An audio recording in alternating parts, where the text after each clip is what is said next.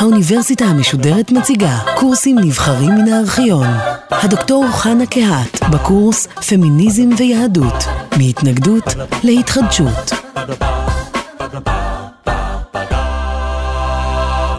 בהיסטוריה של מדינת ישראל זכורים לנו כמה מאבקים פמיניסטיים הלכתיים. אה, המאבק של לאה שקדיאל בזמנו להימנות כחברה במועצה הדתית בירוחם, מאבקן של נשות הכותל, שעוד לא פסק, ומאבקן המשפטי של הטוענות הרבניות, נשים דתיות שביקשו את סעד המדינה אה, בהגנה על זכויותיהן, שלא יפלו אותן לרעה, וטענתן הייתה שהדרישות הפמיניסטיות שלהן אינן סותרות את ההלכה. אה, בשני מקרים משלושת אלה שהזכרתי, בית המשפט קיבל את טענת העותרות. אה, במשפטה של לאה שקדיאל, אה, השופט מנחם אלון כתב את פסק הדין המפורסם, שהפך למניפסט מאוד מעניין, פמיניסטי דתי, בו הוא הוכיח שאכן אין אמת בטענה שהדרישה שלה סותרת את ההלכה, להפך, ההלכה אמורה להתחשב בשינויי הזמנים, ואין בכך שום פגיעה בהלכה. אותו דבר גם לגבי דרישתן של הטוענות הרבניות שלא יפלו אותן לרעה בבחינות ביחס לגברים. אה, בסיפור של נשות הכותל עדיין הסיפור לא הוכרע, למרות שהמשפט הזה מתנהל כבר מעל אה, עשר שנים. אה, ובכל זאת זה חוזר על עצמו פעם אחר פעם שנשים דתיות נזקקות לסעד המדינה כדי להגן על זכויותיהן הדמוקרטיות, מול הטענה של הממסד הרבני שהדרישות האלה סותרות את ההלכה. האמת היא שהפולמוסים האלה סביב אה, שינויים שבאים עקב השינוי של מעמד האישה התחילו כבר לפני מאה שנה. גם בתחילת המאה ה-20 היו פולמוסים.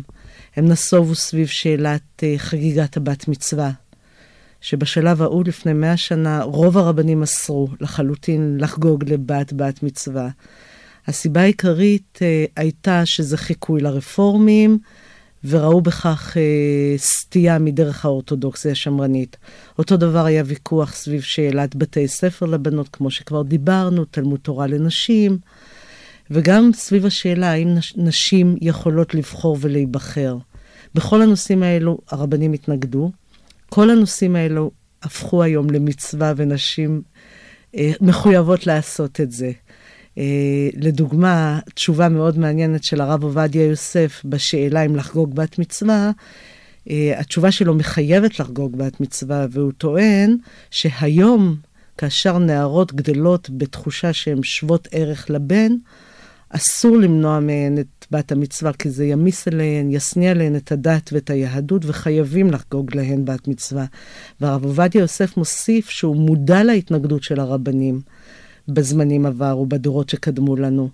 אבל הזמנים השתנו ואין ברירה וחייבים היום לחגוג בת מצווה. אותו דבר רבנים יפסקו לגבי שאלה אם בנות ילמדו תורה או לא, ואותו דבר כמובן שלא יוותרו על הקול של הנשים בבחירות הפוליטיות. כך שניתן לצפות את התהליך גם לגבי פולמוסים שקיימים היום. על מה נסוב היום הוויכוח?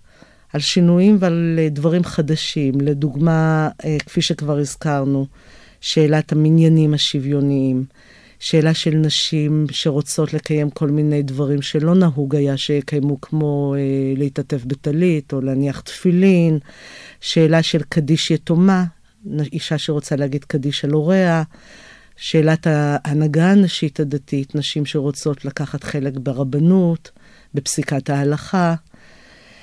התשובה היום, גם כמו שהייתה לפני מאה שנה, היא החשש ממדרון חלקלק. זאת התשובה הקלאסית.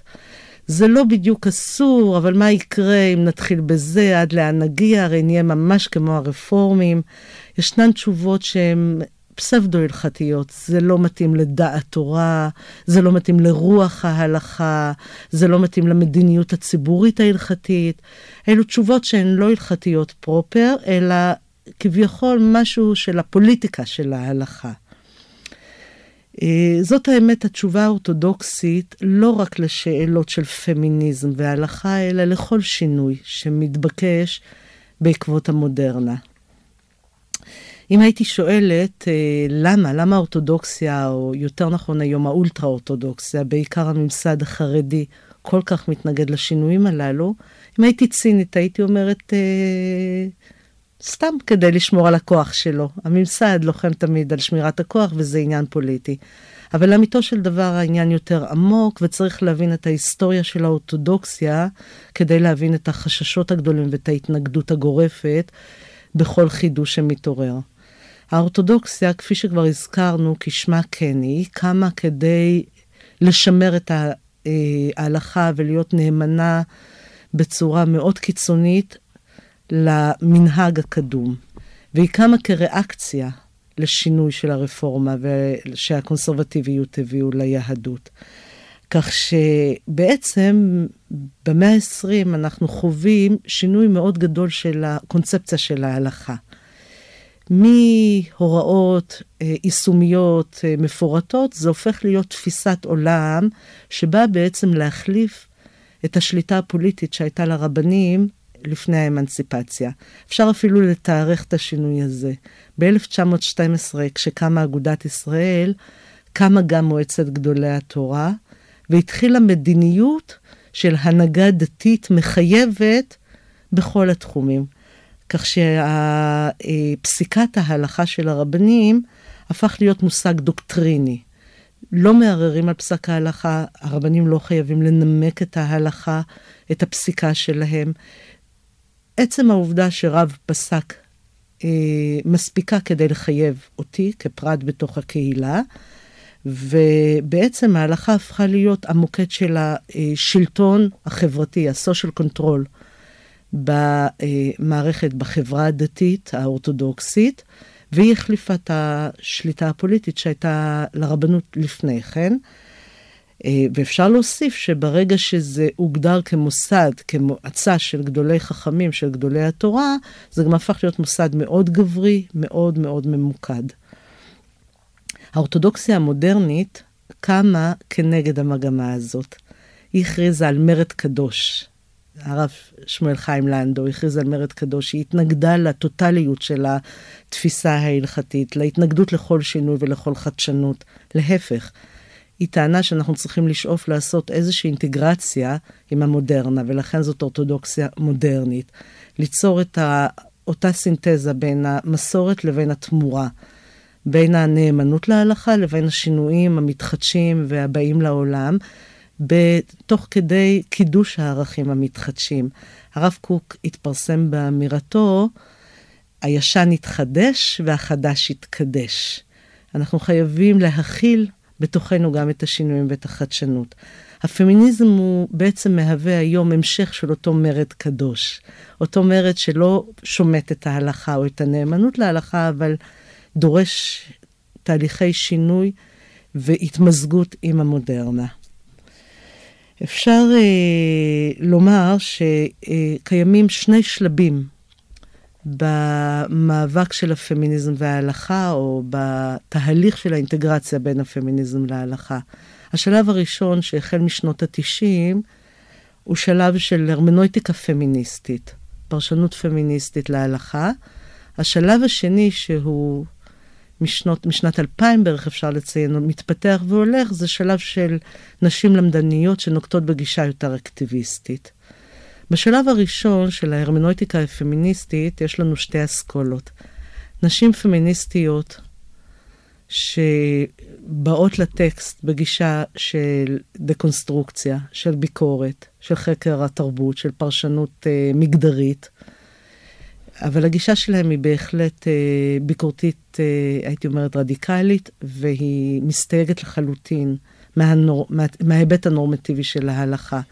אני יכולה למנות בתוך הפמיניסטיות האלו, למשל את טל אילן, שהיא הייתה אחת החוקרות הראשונות בארץ שחקרה את ספרות חכמים. היא מבטאת עמדה אישית של הסתייגות טוטאלית מההלכה.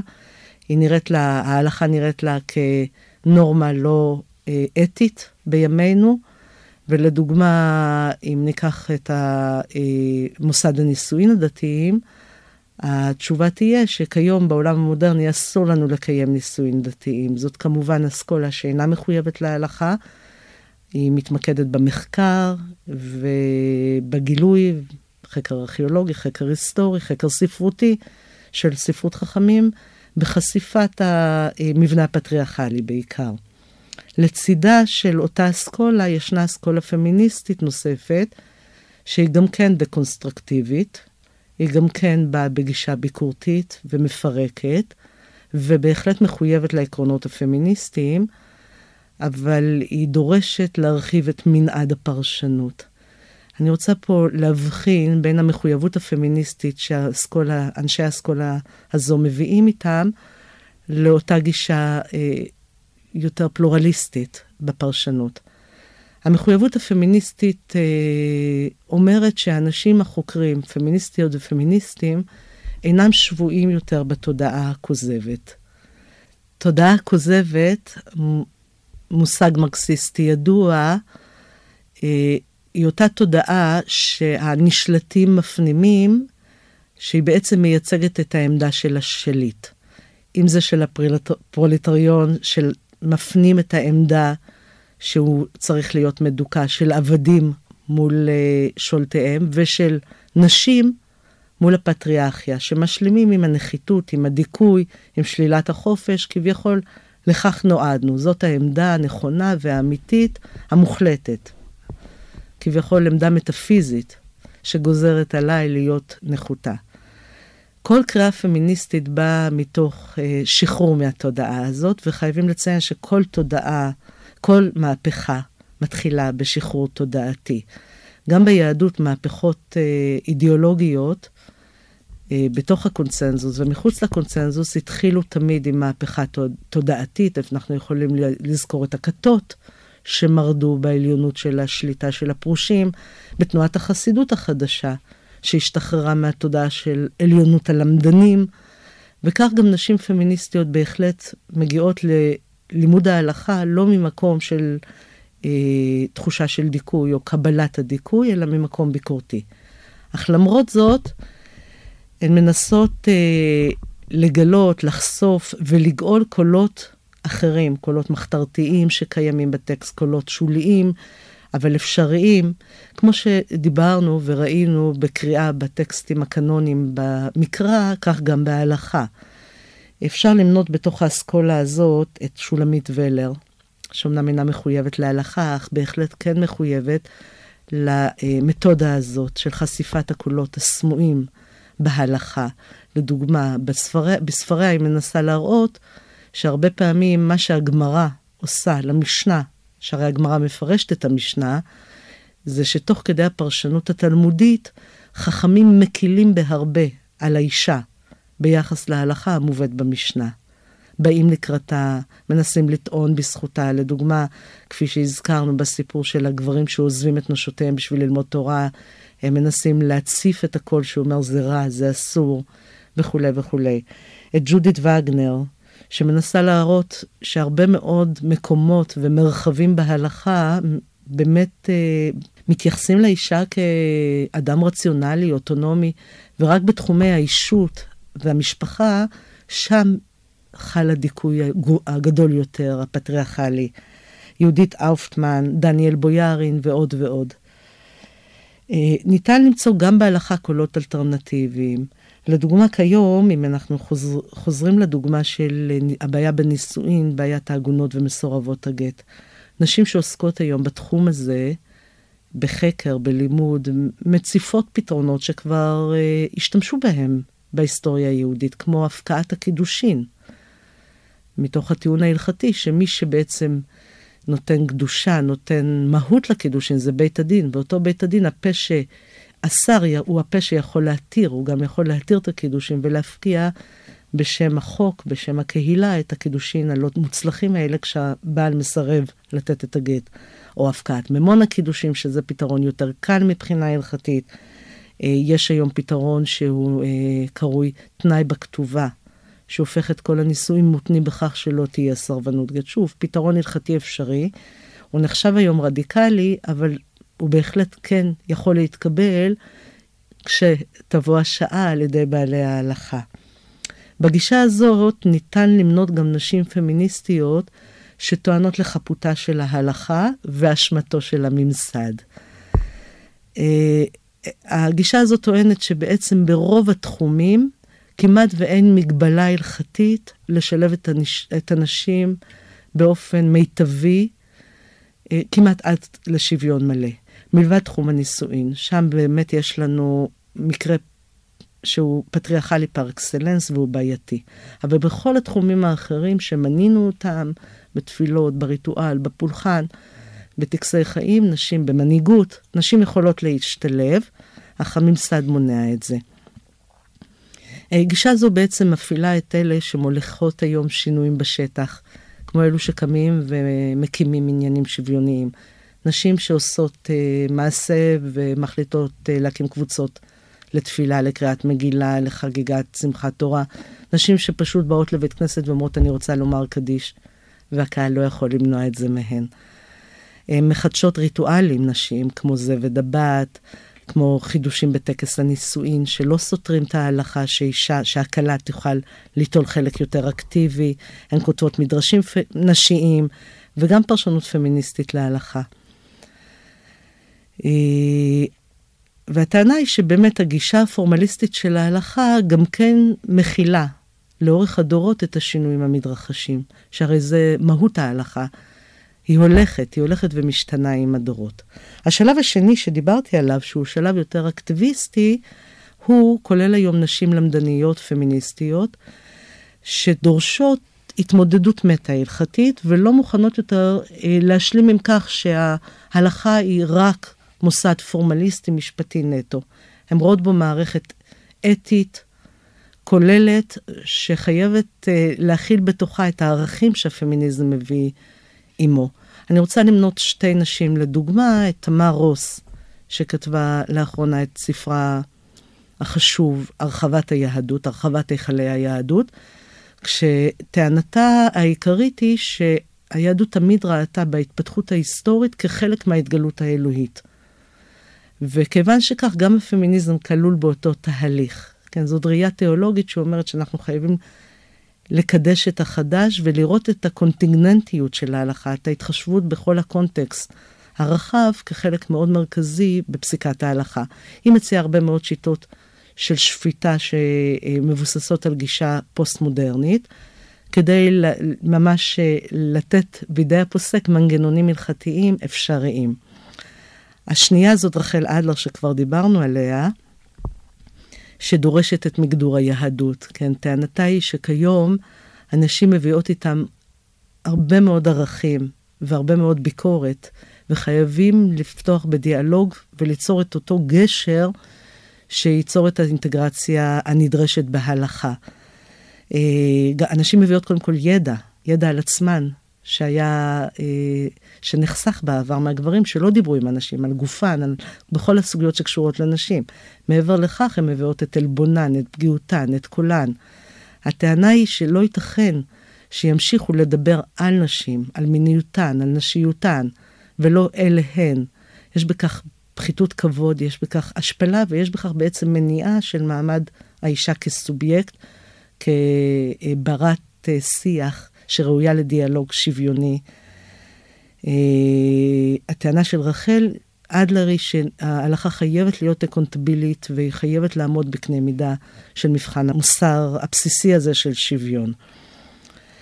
גם רוס וגם אדלר מציעות היום לה, להכניס לתוך השיח ההלכתי את הנרטיב הפמיניסטי בדרך אקלקטית, למזג אה, בתוכם את השפה הפמיניסטית, את הידע המקצועי שנשים מביאות, את ההיסטוריה, הפסיכולוגיה, את הרפואה והסוציולוגיה, וליצור, לראות בהלכה תחום הרבה יותר אינטרדיסציפלינרי מאשר מערכת משפטית פורמלית בלבד. אני רוצה להזכיר גם את רחל גורדין, שלאחרונה כתבה מחקר מקיף על הנשים שלומדות הלכה כנשאיות ידע ביקורתי לתוך שדה ההלכה.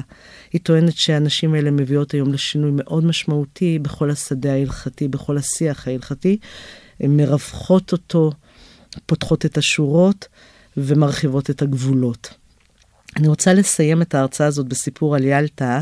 במסכת נידה מסופר שהיא הלכה לרבא בר חנה עם כתם דם כדי לשאול אותו אם זה טמא או טהור. והוא טימא את זה. ואז היא הלכה לרב יצחק בר יהודה ושאלה אותו, גם הוא טימא, אבל היא התחילה להתווכח איתו ולהגיד, תמיד רבא בר חנה מתיר לי את הכתם הזה. אז הוא שאל למה לא הלכת אליו שוב היום? הוא הלכתי, אבל יש לו איזושהי בעיה בעין, ולכן הוא אסר לי את זה. ואז רבי יצחק בר יהודה התיר לה את זה. רחל אדלר מביאה את הסיפור הזה כדי להראות את הגישה של ילטה, שהייתה גישה ביקורתית. כביכול היא רואה באופן מטאפורי שגם רב יכול להיות שתהיה לו רתיעה על העין. לא תמיד הוא יראה נכון. ואנחנו צריכים, כמו ילטה, לקחת אחריות על הביקורתיות, לשים לב מתי יש רתיעה מטאפורית, כן, של אינטרס, של הבניה חברתית. וזה התפקיד שלנו כנשים פמיניסטיות. נשים פמיניסטיות. נשים